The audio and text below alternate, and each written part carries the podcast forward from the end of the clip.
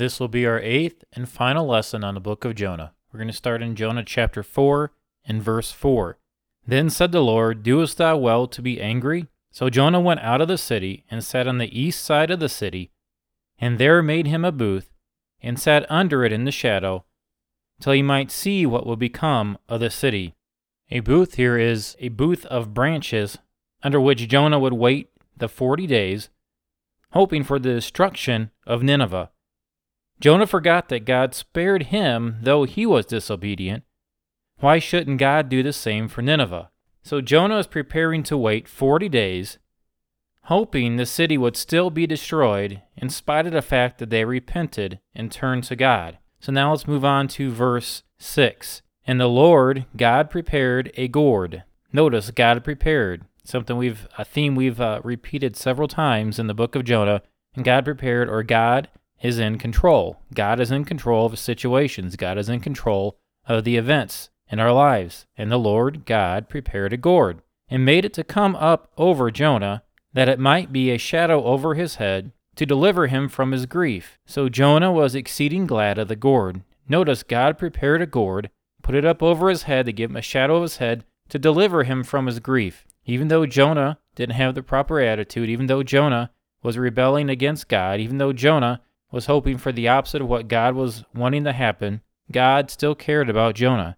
God still showed mercy to Jonah. God still provided for Jonah's needs. God meets our needs in spite of our attitudes. God is going to meet our needs, and Jonah had about the worst attitude you could possibly have at this moment, but God was meeting his need. Philippians 4:19. But my God shall supply all your need according to his riches and glory by Christ Jesus. If you are his child, God is going to supply your needs. Doesn't matter the attitude, He's going to supply the needs. So God meets our needs. Verse 6, we also notice that God prepared a gourd. God is in control. Uh, prepared the gourd for a shadow over his head to deliver him from his grief. We see God's mercy. We see God's love. We see God's provision. Now let's move on to verse 7. But God prepared a worm. Notice again, God prepared. God is in control. God is in control of the situations in our life. God is in control. If you notice, God, in verse 6 again, God prepared a gourd, put a shadow over his head to deliver him from his grief. God was giving Jonah time to repent. God was meeting his needs. God was showing mercy. God was showing love. God's provision. God was meeting his needs.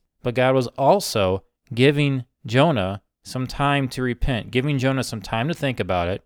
I'll give I'll put a shadow over his head. I'll give him some pleasant time, some relaxing time, non in the sun, non hot time. I'll give him some time to think about this Give him some time to repent. But now it says in verse 7 But God prepared a worm. God is in control. When the morning rose the next day, and it smote the gourd, that it withered. God gives us time to repent, and then he must chastise us if we are his children. Verse 7 is a good indication to us that Jonah was his child, that Jonah was saved, that Jonah was his child, because God was exercising chastisement now upon Jonah. Hebrews 12:6 tells us, For whom the Lord loveth, he chasteneth, and scourgeth every son whom he receive. In verse 7, if ye endure chastening, God dealeth with you as with sons. For what son is he whom the Father chasteneth not? But if ye be without chastisement, whereof all are partakers, then ye are bastards and not sons. Furthermore, we have had fathers of our flesh which corrected us, and we gave them reverence. Shall we not much rather be in subjection unto the Father of spirits, and live? For they verily for a few days chastened us after their own pleasures, but he for our profit, that we might be partakers of his holiness. Now no chastening for the present seemeth to be joyous, but grievous, nevertheless, after it yieldeth the peaceable fruit of righteousness unto them which are exercised thereby. God was chastening Jonah because Jonah was God's child. Jonah was God's son. So God was giving Jonah some time to repent in verse 6, providing for his needs, but then God is still in control and God was chastening Jonah to try to bring him back to him. He was going after that, that lost sheep and trying to bring him back, trying to turn him his spirit back to him. Now let's go ahead and look at verse 8. Now you'll, know, you'll notice something that was said in verse 6, verse 7, and verse 8. And it came to pass when the sun did rise that God prepared. God is in control. And it came to pass when the sun did rise that God prepared a vehement east wind, and the sun beat upon the head of Jonah, that he fainted, and wished in himself to die, and said, It is better for me to die than to live. Jonah is still receiving that chastisement. God prepared a vehement east wind. God is in absolute control of all the events, all the situations that's going on in Jonah's life at this moment. And then he said he wished in himself to die and said, It is better for me to die than to live. Here we go again. He's getting so upset and so angry and so mad that he did not get his way, that God dare spare the city of Nineveh, that God dare spare their lives and repent of the evil he had done upon them. The condition was, if they did not repent, judgment was going to come. They did repent judgment was spared. Jonah didn't like that. Jonah had such a deep hatred towards the Ninevites that he was allowing that to affect his relationship with the Lord. Do we have things in our life that we let in, that we allow to affect our relationship with the Lord? Do we have sins in our life that we let in, that we allow to affect our relationship with the Lord? Do we have animosity in our hearts to other people that we allow to affect our relationship to the Lord?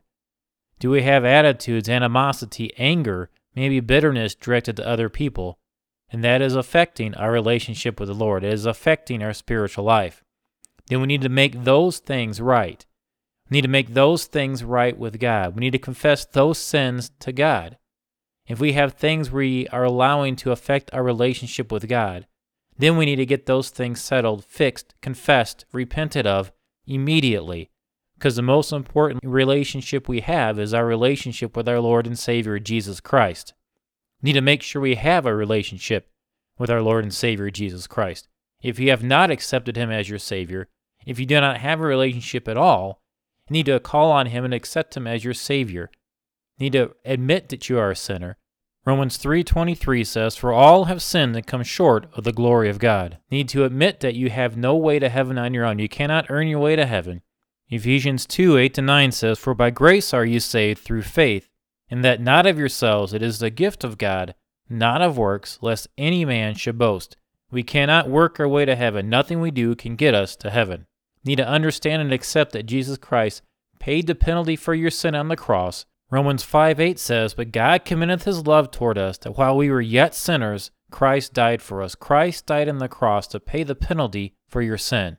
You need to call on Him to be your Savior and be saved. You need to establish that relationship with Christ, maintain that relationship with Christ, and make sure nothing in our life is affecting our relationship with Christ. Now, getting back to Jonah, if we remember, Jonah was allowing something to happen in his life. He was allowing these situations in his life to cause and to damage his relationship with the Lord. And by allowing this to mess up his relationship to the Lord, it motivated him to run from the Lord. He finally, after three days in the belly of the great fish, submitted unto the Lord, prayed to the Lord, repented, did exactly as the Lord wanted him to do, and then after the, the people repented and turned to God, here he has ever since then been waiting, hoping that God would still destroy them. God hasn't destroyed them. Now he's gone in such a deep depression, anger, bitterness towards the situation and towards God that he says, I do well to be angry even unto death. He says, I'm just going to be angry till I die at this. I'm just going to be so angry with God. Something else I want you to notice, though. In verse 4, the first verse we, we read, Then said the Lord, Doest thou well to be angry? God was giving Jonah a chance to repent. God was giving Jonah a chance to repent of his anger, of his bitterness, of his attitude. God was giving Jonah a chance to repent. And then you see Jonah waited on the outside of the city in verse 5, hoping for judgment to come. Verse 6, God prepared a gourd. God was giving him more chances to repent. And then Jonah didn't repent, and God had to bring about some chastisement. And God caused the gourd to wither away and go away. He caused a vehement east wind to come, which is known for being extremely hot. And God brought on some chastisement. God was in control. See verse 4 again, Doest thou well to be angry? That's chance number one to repent. And then verse 9, we see it again, Doest thou well to be angry? then we look at verse 10. Then said the Lord, Thou hast had pity on the gourd, for which thou hast not labored, neither madest it grow, which came up in a night and perished in a night. And should not I spare Nineveh, that great city, wherein are more than sixscore thousand persons, that cannot discern between their right hand and their left hand, and also much cattle? God was giving Jonah an object lesson. God, if you notice, God's compassion. Then said the Lord, Thou hast had pity on the gourd. God had pity on Nineveh. God's compassion was he was showing his compassion to Nineveh. Just as Jonah was showing compassion to the gourd, God was showing compassion to Nineveh. God gave Jonah a second chance again to repent. So just like God gave Jonah a second chance to repent, he wanted to give Nineveh a second chance to repent. Jonah here was living a very self-centered life instead of living a God-centered life. Jonah was focused on him and how things affected him instead of looking at the big picture. God here was trying to give Jonah, or God did give Jonah, an object lesson using the gourd. He was trying to teach Jonah the important truth. If Jonah was justified in being so upset about the loss of a plant, Jonah was very upset about the loss of this gourd. We see that in verse 8. And it came to pass, when the sun did rise, that God prepared a vehement east wind, and the sun beat upon the head of Jonah, that he fainted, and he wished in himself to die. And he said, It is better for me to die than to live. Jonah was so upset about the loss of this plant to whose existence he had contributed nothing, was not God justified in showing love and concern for the people of Nineveh, whom he had created? The population, like we mentioned before, must have been around 600,000 at this point. Now for some concluding thoughts about the book of Jonah. God gave the commission, God raised the storm, God prepared the fish which swallowed the prophet, God caused it to cast him forth onto dry ground, God gave him a fresh commission, God carried him to the place of his destination, God miraculously produced a sheltering gourd. God caused the gourd to wither again. God brought the blistering east wind. God gave Jonah the second chance to repent. And then God gave Jonah the object lesson with the gourd. All throughout this book, we see God's mercy and we see that God is in control of the situation. God's mercy and God is in control. God wants to demonstrate his mercy to your life, and God is in control. God is in control of situations and God wants to give us mercy. God is also saying to a great many people today, I want you to go and take the word of God to those who are lost. But then they might say, But I don't love them, like Jonah was saying. But God says, I never asked you to love them. I asked you to go. I cannot find anywhere that God ever asked Jonah to go because he loved the Ninevites. He said, Jonah, I want you to go because I love them. I love the Ninevites. It doesn't matter if Jonah loves them, God loves them, and God wants the witness to go. God wants the witness to go so they can repent, so they can receive the salvation. I don't remember anywhere in the Great Commission in the New Testament where Jesus is telling us to go that he says you must love them first. Jesus wants us to go because he loved them. God is saying to us, God is saying to everyone, you go with the word, you go fulfill the Great Commission because I love the lost. You take the word to them, you witness to them, you get them saved, and then you will love them too.